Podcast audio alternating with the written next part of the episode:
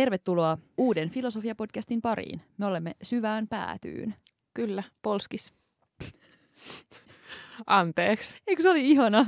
Nyt jatketaan, se oli tosi hyvä. tuota, me ollaan Nuoren Voiman podcast. Minä olen Sofia Blankosekeiros Minä olen Etna Huotari. ja me keskustelemme jännittävistä ja innostavista aiheista filosofiassa ja filosofian ulkopuolella. Jep. Ja tarkoituksena olisi puhua ehdottomasti ihan aiheesta ja puhua filosofiasta, mutta meidän ei ole tarkoitus myöskään olla pelkkää informaatiota tai kertoa, että tätä on fenomenologia, piste, vaan Niinpä. että vähän aiheesta ja sen vierestä. Kyllä. Mä teen nyt väitöskirjaa tuolla Helsingin yliopistolla ja sä teet maisteria. Kyllä, jep.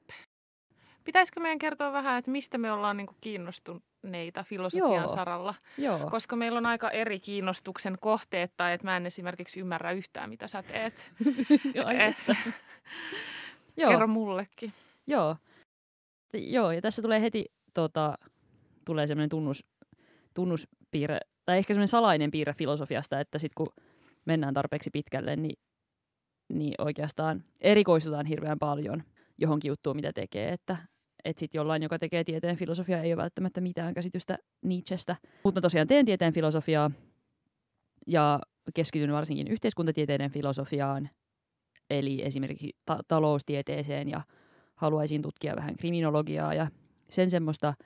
Ja mun väitöskirja-aihe on tieteellinen tutkimusnäyttö ja sen käyttäminen poliittisessa päätöksenteossa. Ja erityisesti keskityn ristiriitaiseen tutkimusnäyttöön, eli sellaiseen, joka ei niinku suoraan kerro meille, että miten asian laidat on. Että miten, miten niinku tollasta, koska toi on aika yleistä tieteessä, että tulee, tulee tollasta ristiriitaista tutkimusnäyttöä, niin m- miten sitä voitaisiin silti käyttää yhteiskunnallisessa päätöksenteossa. Jännittävää. Kyllä, Mä en mitäs? siis edes tiennyt. Mutta tota, hyvä, että selvisi nyt sekin. Joo. Joo, mitä sä teet? Ää, no mun gradu on lähinnä kriittisteoriaa, tälleen tosi yleisellä Mitä tasolla on kriittinen sanottuna. teoria? Kriittinen teoria on a, lähtöisin Saksasta, Frankfurtin koulukunnasta, mutta nykyisin sisältää aika paljon kaikkea erilaista. Mutta se on siis kapitalistista yhteiskuntaa kohtaan kriittinen ja näin poispäin. M- mutta Joo. tota, senkin sisällä on aika paljon eroavaisuuksia. Mua kiinnostaa ehkä sellaiset terveyteen tai ja normaaliuteen liittyvät teemat. Että mitä on normaalius ja kuka on terve ja, ja se mun gradu sivuaa näitä aiheita kanssa. Sitten siinä on myös jonkin verran Foucaulta, joka ei nyt ihan silleen mene siihen kriittisen teorian kaanoniin, mutta vähän kuitenkin. Mutta joo, mutta sitten meidän pitäisi esitellä myös, no me ollaan esitelty podcast, me ollaan esitelty me. Tämän päivän jakson teema on, mitä on filosofia? Eli karu totuus filosofiasta. En mä nyt tiedä, on- onko se kyllä erityisen karu nyt tämän. On se karu. No, ei se oo. Ei nyt, ei nyt haluta niinku kaataa haaveita. Niinpä. On se kiva. Sitähän, täällähän me vielä ollaan. Aina voi vaihtaa pääainetta. Niinpä. Polskis. Polskis. Ja tosiaan tässä jaksossa me ensiksi ajateltiin puhua tästä, mitä on filosofia. Sen jälkeen Edna luultavasti nöyryyttää mut totaalisesti ö, Adorno lainaustestillä. Tai päinvastoin, mutta katsotaan. Mutta katsotaan. Ja sen jälkeen sit, si, siinäpä varmaan se sitten me vielä vähän horistaa lopuksi. Ja tämän podcastin mä sanon ihan nopeasti vielä, että tässä podcastissa meidän on tarkoitus käsitellä ö, feminististä filosofiaa, tieteen filosofiaa, Marksia ja kriittistä teoriaa, mannermaista filosofiaa ja myös ö, rodun filosofiaa, eli rotu sosiaalisena konstruktiona, ikään kuin, niin kuin dekolonisaatioteoriaa ja sen semmoista. Eli, eli kolonialismin perintöä ja sitä purkavaa filosofiaa. Mutta me, me, haluttiin valita, me haluttiin valita tämä aihe, mitä on filosofia, koska se on se ensimmäinen kysymys, mitä kysytään, kun aleta, aletaan puhua filosofiasta. Ja se on myös sellainen kysymys, mistä monet filosofit on tosi eri mieltä. Niinpä, Että yllätys, yllätys. Niinpä. Et, tota, ja sitten musta tuntuu, että filosofia on myös niin arjessa yleisesti käytetty sana, että sekin tuo siihen vähän sellaisia tiettyjä epämääräisyyksiä. Kyllä, kyllä. Jan Vapaavuori muun muassa puhui, mä kuuntelin sen uusimman koronainfon, niin kun Jan Vapaavuori sanoi, että nyt, nyt avataan lasten ja nuorten harrastustoiminta, niin sen jälkeen hän sanoi, että nyt avaan tämän päätöksen taustalla olevaa filosofiaa. Eli Oo. tämä on hyvä, hyvä esimerkki tästä, että miten sitä käytetään paljon arki, Jep. arkipuheessa ja arkikielessä sitä Joo. sanaa.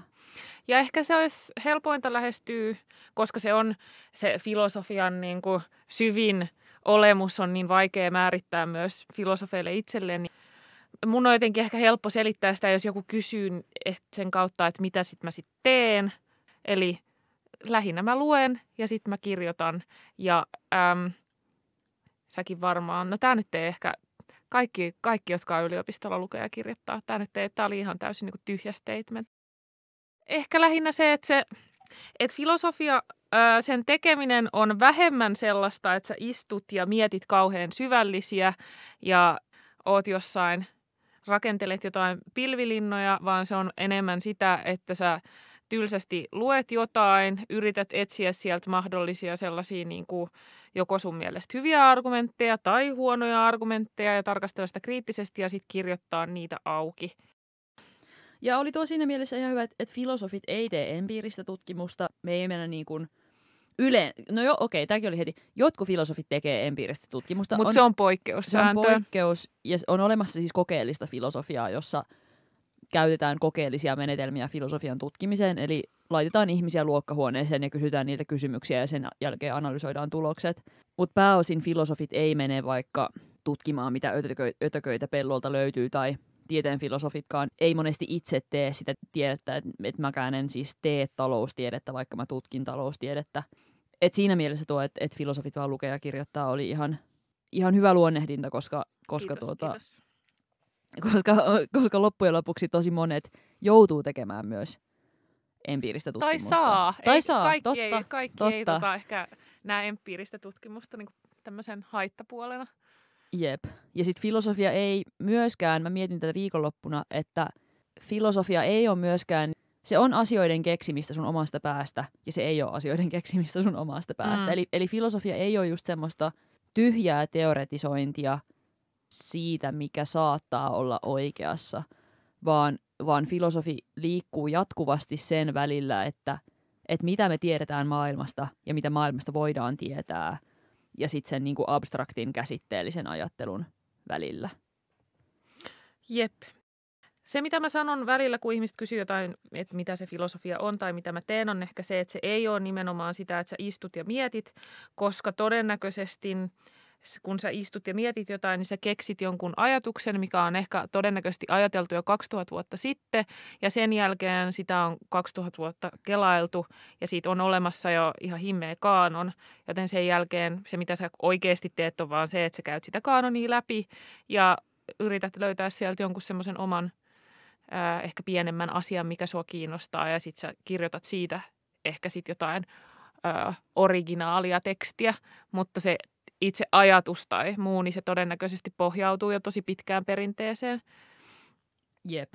Joo, nimenomaan hyvin sanottu. Ja, ja filosofia ikään kuin ei ole pelkästään teorioita vailla empiiristä tutkimusnäyttöä. Filosofisten teorioiden arvo on jossain muualla kuin siinä, että ne antaisi meille vaikka niin kuin tarkkoja empiirisiä ennusteita sitä, siitä, mitä yhteiskunnassa tulee tapahtumaan. Sellaisiakin filosofian teorioita on, ja on filosofeja, jotka haluaa tehdä sellaisia teorioita, jotka antaa, jotka niin kuin ennustaa vaikka ihmisten käyttäytymistä.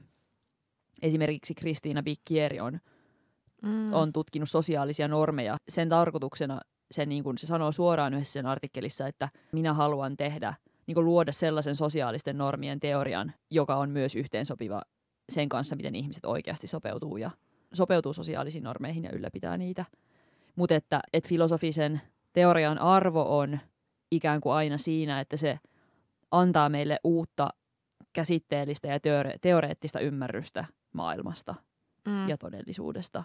Ja ehkä sitten tärkeää huomauttaa myös se, että filosofia ei ole pelkkää retoriikkaa. Vaikka tarkoituksena onkin rakentaa mahdollisimman hyviä argumentteja tietenkin, niin se ei ole pelkästään sitä argumentointikykyä. Että vaikka se viba voisi joskus olla erilainen, että se ei ole pelkkää sellaista kinastelua ja argumenttien voittamista, vaikka joskus se ehkä on sitäkin ainakin Saa- jossain. suottaapi olla. Suottapi olla, ehkä varsinkin joskus perjantai-iltana, niin sitten se menee puhtaasti retoriikan puolelle. Ää, mutta kuitenkin tarkoituksena ei ole vaan voittaa jotain toista keskustelussa, vaan rakentaa mahdollisimman hyviä argumentteja ja sitten todennäköisesti joku muu löytää niistä jotain epäkohtia ja sitten sä kehität sitä siitä eteenpäin tai hylkäät sen kokonaan tai jotain. Että vaikka ne argumentit on mukana, niin se ei niin kuin itsessään se ei riitä, että paras argumentoija voittaa. Että siinä täytyy olla myös jotain teoreettista substanssia. Jep. Joo, ja siinä mielessä se eroaa vaikka semmoisessa niin kuin amerikkalaisessa tai yhdysvaltalaisessa populaarikulttuurissa vallalla olevasta semmoisesta stereotyypistä niin kuin koulujen välisistä väittelyjoukkueista. Filosofiassa pääsee kyllä treenaamaan väittelytaitoja niin kuin kaikissa tieteen, kaikilla tieteenaloilla, mutta se Mm. nimenomaan ei ole pelkästään sitä, että ihmiset puolustaa asioita, joihin ne ei oikeasti usko niin kuin varhain mahdollisin retorisin keinoin. Pitäisikö käydä tällainen ihan nopea jaottelu myös tästä mannermainen analyyttinen jaottelusta, koska Ja, ja toi oli sitä on hyvä- jo heitelty ilmaa. Joo, voi, käydään. Eli mannermainen, tai haluatko kertoa, mitä on mannermainen ja analyyttinen? No, onko sulla joku tyhjentävä vastaus valmiina? Koska No, mulla ei ainakaan ei ole. varmaan. Ei Niin. mullakaan kyllä ole. Niin. No ne lähestymistavat on, no ensinnäkin ne tulee vähän niin eri maiden perinteistä, filosofiaperinteistä. Siitä se tulee se mannermainen, manner-Eurooppa. Ja analyyttinen on ehkä enemmän sitten niin kuin Amerikkalainen. anglo-amerikkalainen traditio, mutta tota, ne lähestymistavat on hyvin erilaiset. Et analyyttinen on aika, äh, sano se mitä se on, kun sä sitä teet. Niin, no tämä on se ikuisuuskysymys, koska onhan mannermaininkin filosofia analyyttistä. Mm. Ja et, et analyyttisyys on, on siinä mielessä ehkä vähän harhaanjohtava nimi, mutta kai se nimi tulee siitä, että no itse asiassa nyt pitäisi olla kyllä joku filosofian historioitsija tässä kertomassa, mutta öö, Tämä ei ole seminaari, sä voit laukoa jotain ja sitten se ei pidä paikkaansa. Ja se on, ja se on ihan ok. ehkä näin niin kuin anekdootinomaisesti voisi sanoa, että, että analyyttinen filosofia on siinä mielessä hyvä nimi, että analyyttinen filosofia on hyvin, hyvin, hyvin, hyvin, hyvin analyyttistä. Mannermainen filosofia on analyyttistä, mutta analyyttisessä filosofiassa tavallaan kaikki käsitteet ja määritelmät, mitä sä käytät, pitää analysoida ja määritellä auki. Tämä on nyt ihan speksailua ja nyt joku kuuntelijoissa on, on tu- tuntee tämän niin kuin tarkkaan tämän, että miten analyyttisestä filosofiasta tuli analyyttistä filosofiaa, niin voi lähettää kuuntelijapalautetta ja me sitten tehdään oikaisu ensi jaksoon, mutta, mutta tämä mun semmoinen aavistus tai spekuloiva veikkaus olisi, että tää nim, tällä nimellä saattaa olla jotain tekemistä sen kanssa, että kun Ludwig Wittgenstein, eli tällainen itävaltalainen merkittävä filosofi niin sanotusti tuli skeneen 20-luvun luvun alkupuolella niin kuin räjäytti pankin ö, teoksellaan ö, ö, Traktaattus. Logico Philosophicus, niin siinä Wittgenstein väitti, että kaikki filosofian ongelmat on vaan näennäisongelmia ja ne on käsitteellisiä ongelmia. Ja sitten hän esitti tällaisen metodin, jolla nämä niin kuin näennäiskäsiteongelmat ratkaistaan.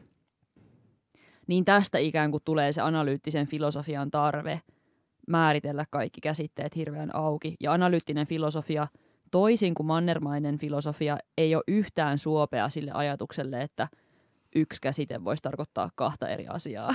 Mm. että yksi käsite, analyyttisessä filosofiassa yksi käsite tarkoittaa yhtä asiaa. Ja et, et sä et voi niinku vaikka kirjoittaa politiikasta ja sanoa, että tässä artikkelissa politiikka tarkoittaa sekä politiikkaa arkimerkityksessä, eli sitä, mitä eduskunnassa tehdään, että sit jossain abstraktissa merkityksessä. Ja varsinkaan niillä käsit- sillä yhdellä käsitteellä ei voi olla kahta ristiriitaista merkitystä, mikä sitten taas mannermaisessa filosofiassa monesti hyväksytään, koska ajatellaan, että asiat on ristiriitaisia. Ja se ristiriita itsessään on kiinnostava. Niin ja se suhtautuminen siihen kieleen on tosi erilainen, että monet mannermaiset filosofit mm, niin kuin ei, ei välttämättä usko, että niitä kielellisiä epämääräisyyksiä on edes mahdollista selvittää ja avata ja analysoida. Mutta se on tota, just vaikea ehkä selittää, mutta sitten kun on edessä kaksi eri tekstiä, joista toinen on analyyttinen ja toinen on mannermainen, niin se ero on paljon helpompi huomata tai että se kirjoitustapa on tosi erilainen.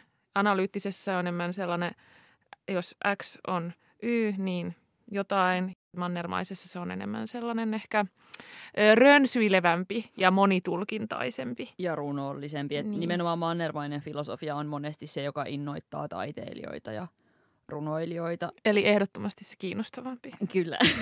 siis, siis mun täytyy myöntää, että vanermainen filosofia on huomattavasti kiinnostavampaa Aa. lukea kuin analyyttinen filosofia. Siis analyyttinen filosofia on, sitä on välillä ihan hirvittävä lukea.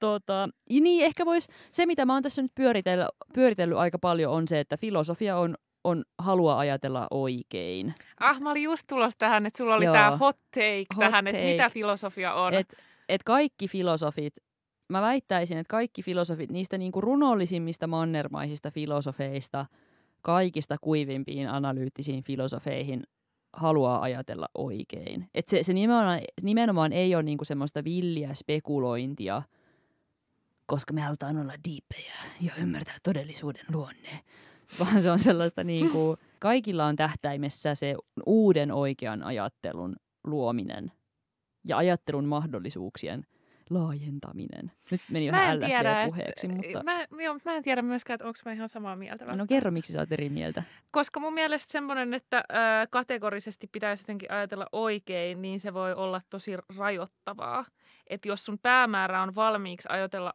oikein, niin se sulkee sulta semmoisia mahdollisia spekuloinnin ja ajattelun reittejä, mitä kautta voisi oikeasti sit päästä ehkä lähemmäs sitä oikeeta. Ei sillä, että niinku mä tahallaan haluaisin rakentaa argumentteja, jotka ei pidä paikkaansa tai on huonoja, mutta se, että jotenkin se oikein ajatteleminen kuulostaa mun mielestä kauhean ehkä yksinkertaistavalta ja ehkä vähän sille autoritääriseltä.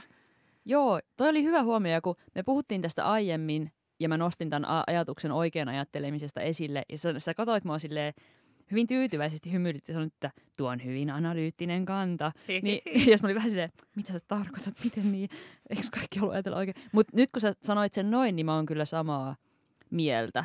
Että toi on myös ehkä semmoinen yksi ero, että et analyyttisessä filosofiassa kyllä on semmoinen aika vahva oikean ajattelemisen perinne. Että et ei, ei niinkään olla edes kiinnostuneita siitä, että miten me voitaisiin ajatella, vaan ollaan, kiinnostunut, ollaan kiinnostuttu siitä, että mikä on totta ja mm. mikä, on, mikä on oikein ja miten sinne oikein olemiseen ja totuuteen päästään. Mutta mut mannermainen filosofia nimenomaan on paljon sympaattisempi sellaiselle ajattelulle, mitä sä tuossa just kuvailit. Niin ja myös siihen, että tota, ei ole välttämättä ei ole mitään sitä yhtä totuutta tai yhtä oikeeta, mikä ei myöskään tarkoita, että mannermainen filosofia olisi relativistista, koska vaikka ei ole sitä absoluuttista totuutta, se ei tarkoita, etteikö olisi parempaa ja huonompaa tietoa.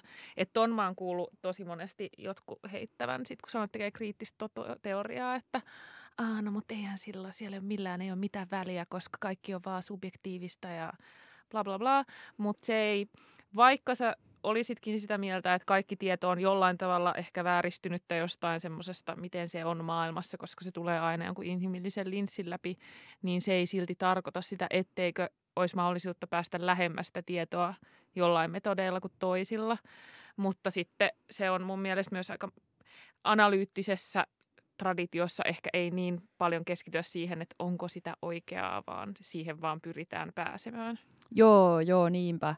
Ja, ja toi on kyllä hyvä myös se, kun sä sanoit, että se kuulostaa autoritääriseltä. Niin kyllähän, kyllä mannermainen filosofia, koska mullakin on salainen menneisyys mannermaisen filosofian parissa, niin siinä nimenomaan pyritään kyseenalaistamaan, että aina kun joku tekee jotain tällaisia absoluuttisia väittämiä, ja joku sanoo, että sinä olet terve ja sinä olet sairas, mm. sinä olet normaali, sinä olet epänormaali, niin heti kysytään, että minkälaisen vallankäytön seurauksena, minkälaisten tosiasioiden seurauksena tuollaisia väittämiä voidaan ylipäänsä tehdä. Haluatko avata näitä sun nuoruuden villejä mannermaisuuden vuosia?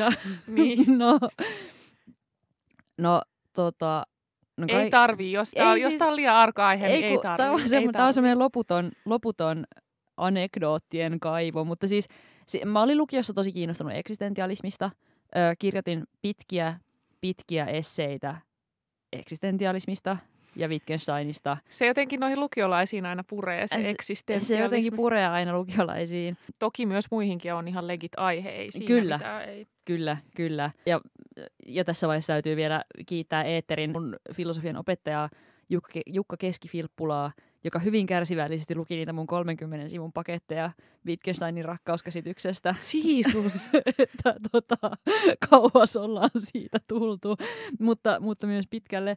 Sitten tulin Helsingin yliopistoon ja ensimmäisenä päivänä, tämä on nyt vähän väritetty, se oli ehkä toinen päivä, meille sanottiin, että, että jos te ette kaikki täällä eksistentialismin vuoksi, niin te olette väärässä paikassa. Sitten mä suutuin tästä verisesti. Mä olin myös, ka- mä haluan huomata, että mä olin 18, kun mä tulin opiskelemaan filosofiaa, niin tota, suutuin kaikella 18-vuotiaan raivollani. Ja, ja sitten mä kirjoitin tästä heti meidän ainejärjestölehteen sellaisen purevan novellin, jossa mä dissasin meidän laitosta omasta mielestäni erittäin nokkelasti. Mutta näin se laitos on sutkin saanut aivopestyä Nimenomaan. kääntämään takkia tuonne tieteen filosofian analyyttiseen Kyllä, maailmaan. kyllä Mhm. täysin on tota, niin, muutoksen tuulet puhalsivat.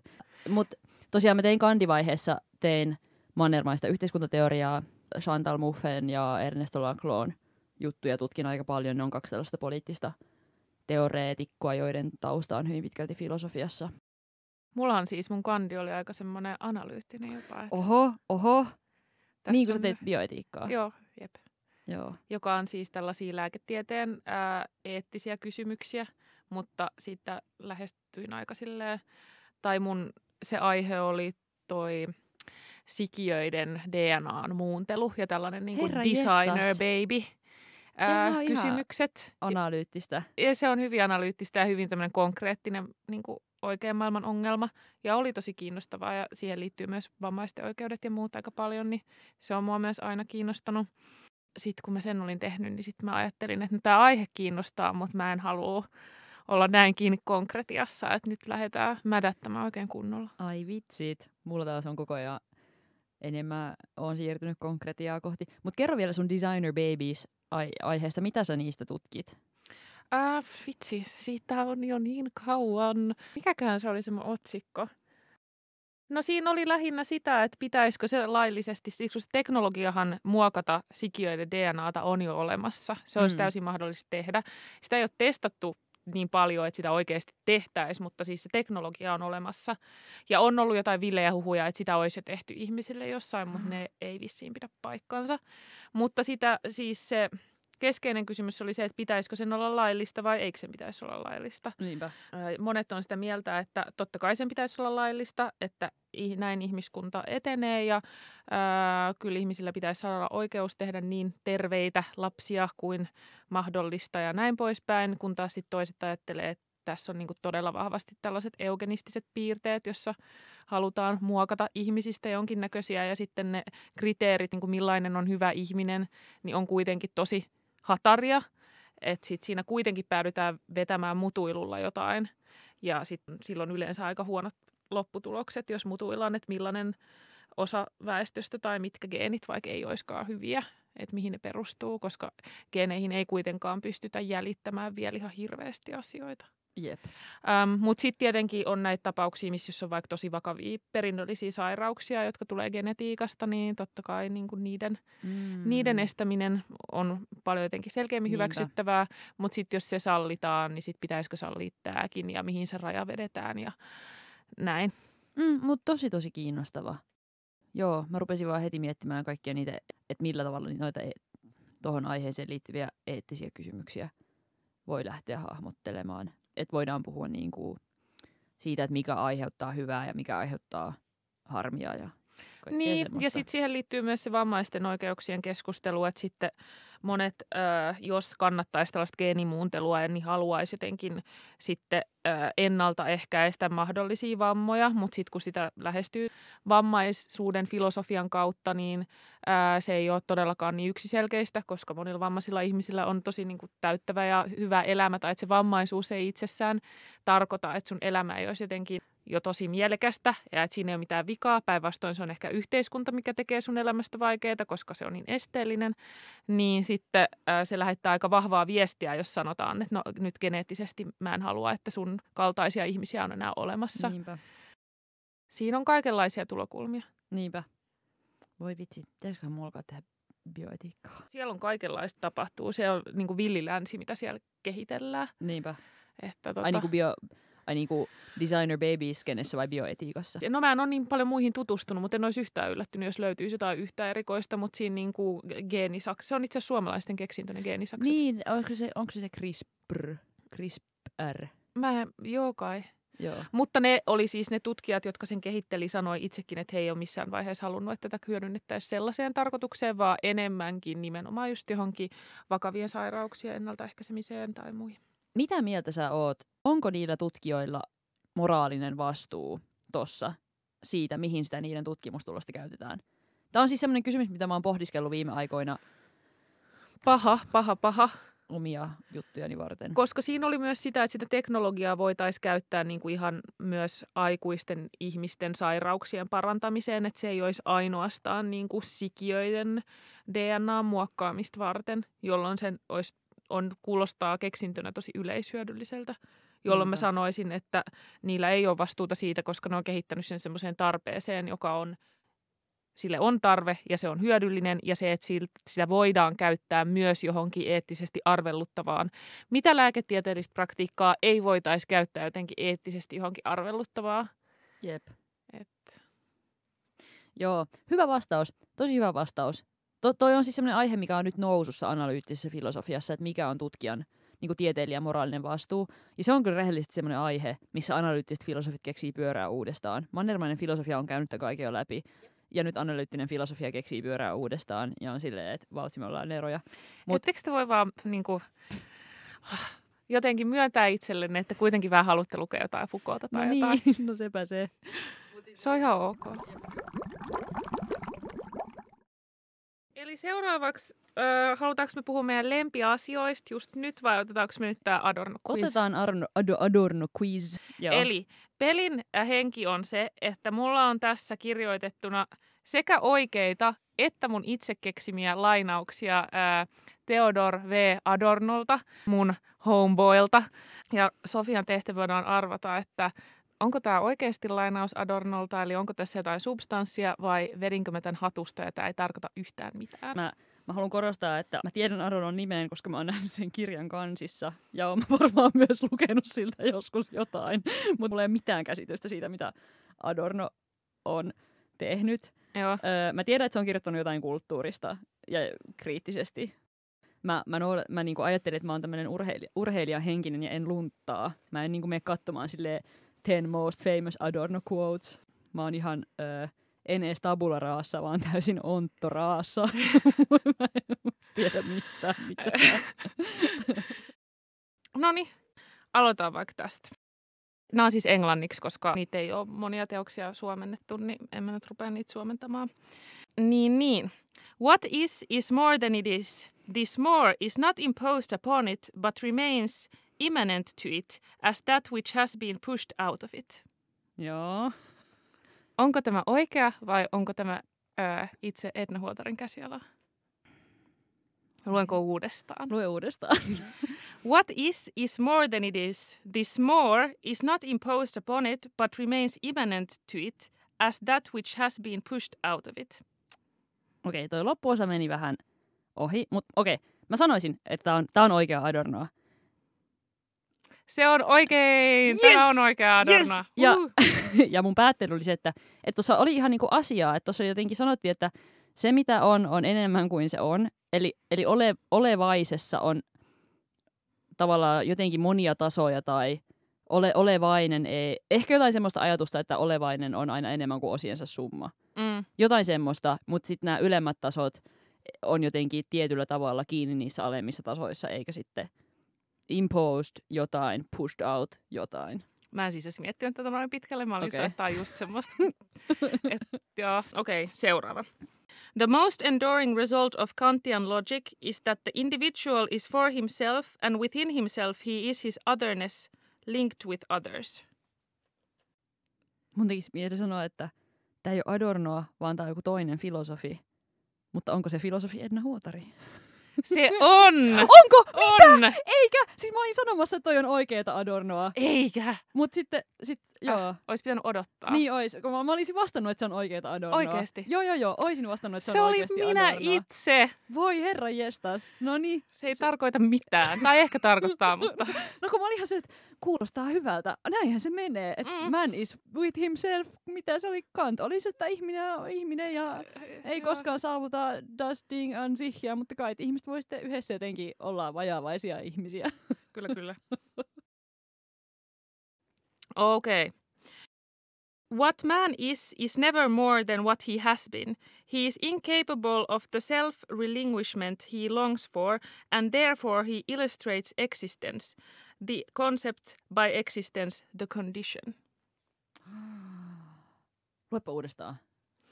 What man is, is never more than what he has been. He is incapable of the self relinquishment he longs for, and therefore he illustrates existence, the concept, by existence, the condition. Jessus sentään.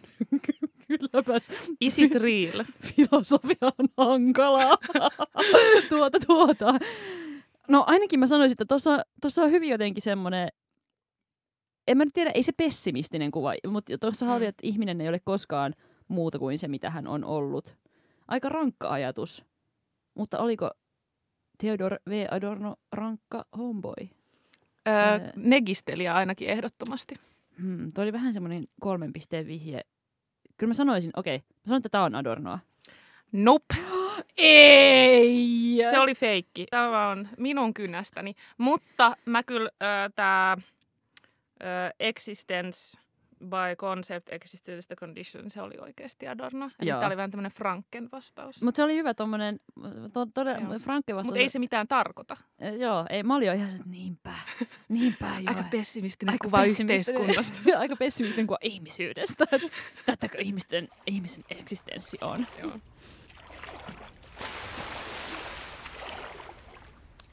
Pitäisikö meidän sitten vielä puhua meidän lempifilosofiajutuista nopeasti? Niin. No haluatko sä aloittaa? No mun lempiasia on kyllä tällä viikolla, että viime aikoina, koska ajat ovat mitä ovat, niin mä oon jotenkin, mun on tehnyt mieli lukea ihan hirveästi klassikkokamaa. Siis semmoista filosofiaa, joka on kirjoitettu vaikka 2000 vuotta sitten. Vaikka Niinku jotain Platonin Oikeasti dialogia, sitä niin kuin oikeasti OG-kavaa. Sellaista, missä ikään kuin, sellaista, mistä huomaa, että maailmassa on ollut ihmisiä ennen minua, ja he ovat ajatelleet asioita ennen minua. Ei. se on hyvin, Eihän. se on hyvin lohdullinen ajatus mm. lukea jotain, mitä, mitä Platon on vaikka ajatellut tiedosta tai rakkaudesta, ja niin ne ajatukset vaan edelleen pyörii. Siis, et, et viime aikoina mä oon niinku fiilistellyt sellaista filosofiaa, joka jollain tapaa ö, vie pois nykyhetkestä ja nykymaailman tilasta. Semmoista niinku filosofiaa eskapismina. Mm. Öö, jotain, semmoista, niin, jotain semmoista hyvin, hyvin, hyvin klassikkokamaa. Mutta se, mikä lempiasia, minkä mä kuitenkin sit valitsin nyt mun lempiasiaksi viime aikoina, on itse asiassa, mistä mekin oltiin katsomassa äsken, eli meidän opiskelukaverin ö, Joonas S. Martikaisen väitöstilaisuus. Aa, nice. Joonas siis väitteli ihan pari tuntia sitten, hän on nyt vastaleivottu tohtori ö, kirjaimellisesti Suuret onnet. Suuret onnet Joonakselle, erittäin hieno saavutus. Öö, Mutta Joonas väitteli tosiaan, hän teki väitöskirjan tällaisesta niin kuin poliittisesta köyhyydestä. Eli millä tavalla ihmiselle kasvaa, tai millä tavalla ihmiselle tulee sellainen kokemus, että hän ei ole oikeutettu tai kykeneväinen osallistumaan politiikkaan. Tämä oli hyvin, hyvin karkea luonnehdinta ja väkivaltainen luonnehdinta Joonaksen väitöskirjan aihetta kohtaan, mutta näin se suurin piirtein meni. Ja tämä on mun lempi asia siksi, että No ensinnäkin on aina hienoa nähdä, kun joku opiskelukaveri saa valmiiksi sen, mitä hän on työstänyt, mutta ennen kaikkea siksi, että väitöstilaisuudet on mun mielestä hirvittävän lämpimiä. Tai ehkä kaikille tuttu konsepti, niin mä nopeasti selitän väitöstilaisuudessa siis Suomessa on tämä väittelijä, eli tämä niinku väitöskirjan kirjoittanut tohtoriopiskelija, joka pukeutuu frakkiin tai iltapukuun tai johonkin hienoon vaatetukseen. Ja ensiksi hän lausuu lektion, eli tällaisen tiivistelmän siitä väitöskirjasta. Sen jälkeen on vastaväittäjä, joka alkaa kysellä kysymyksiä väittelijältä. Ja sen, siinä he sitten keskustelevat tästä väitöskirjasta. Ja lopuksi vastaväittelijä sitten sanoo, että mielestäni tämä on hy- oikein hyväksytty väitöskirja ja Godspeed ja sinusta tulee nyt tohtori. Ja sen jälkeen sitten mennään jotenkin hetkeksi ulos ja jotain tapahtuu. Mä en ole itse asiassa ikinä istunut väitöstilaisuutta loppuun asti. Aa, Niin, sitten sit kaikki menee vuorossa onnittelemaan. Totta, ei kun onhan mä istunut loppuun Joo. asti. Joo, joo. Sitten mennään kaikki ja sanotaan käsipäivää tai Niinpä. halataan ja sanotaan, että ihan mahtava. Väitöstilaisuudet on niitä harvoja tilaisuuksia ainakin filosofiassa, jossa on paljon ihmisiä toivottamassa vilpittömästi ja lämpimästi onnea jollekin heidän työkaverilleen, joka on juuri saattanut loppuun hirveän suuren ja raskaan urakan. Ainakin tämä on mun kokemus asiasta. Joku kyyninen vanha filosofi voi olla hyvin eri mieltä, mutta, mutta mä oon vielä Ei, nuori ja ja siis- optimistinen. Mun mielestä siinä on myös käsin kosketeltava se väitelleen helpotus yleensä. Kyllä, Että nyt se on tehty. kyllä. Ja Ja se on myös ihana huomata ihmisistä. Nimenomaan. Ja sitten kun filosofia on aika yksinäistä puurtamista, niin väitöstilaisuus on se yksi tilaisuus, jossa väittelijä ja koko yleisö on samalla puolella Jep. ja haluaa sen väittelijän onnistuvan. Eli väitöstilaisuudet best. Jos kuulijoilla on sellainen tilanne, että kaveri väittelee tai joku tuttu väittelee, niin suosittelen lämpimästi, vaikka ei tajuaisi aiheesta mitään.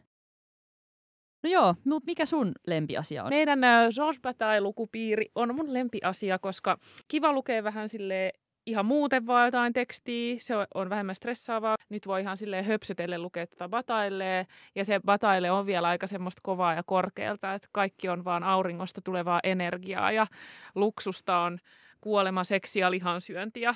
Ai semmoista niinku että. kovaa tykittelyä, niin se on ollut äärimmäisen viihdyttävää, tosi kivaa lukea ja se mulla ei ole niinku mitään paineita sen lukemisen suhteen, koska se on ihan mun niinku... Totta kai opin myös paljon, mutta periaatteessa omaksi huviksi. Batailta suomennettiin se sisäinen kokemus ihan vasta. Hei, totta. Niin, nää, tästä olikin puhetta itse asiassa, joo. Ja tuota, siitä kirjoitettiin Nuoressa voimassakin kritiikki tosiaan. Hmm. Eli tässä oli varmaan tämän päivän Caesarit. Kyllä. Meidän seuraava jakso on, onko se suuri Marx-jakso? Se on suuri Marx. Ei kun se on fe, feministi... Ei kun suuri Marx-jakso. Niin, Joo, seuraava jakso on suuri Marx-jakso. kyllä. Niin, sitä sitten. Ja sinne me saadaan haastateltava. Niin, vieraaksi. tosissaan meillä olisi tarkoituksena, että olisi vierailijoita, koska Kyllä, me ei tiedetä todella monesta filosofian osa-alueesta yhtään mitään. yhtään mitään. Mm. Niinpä.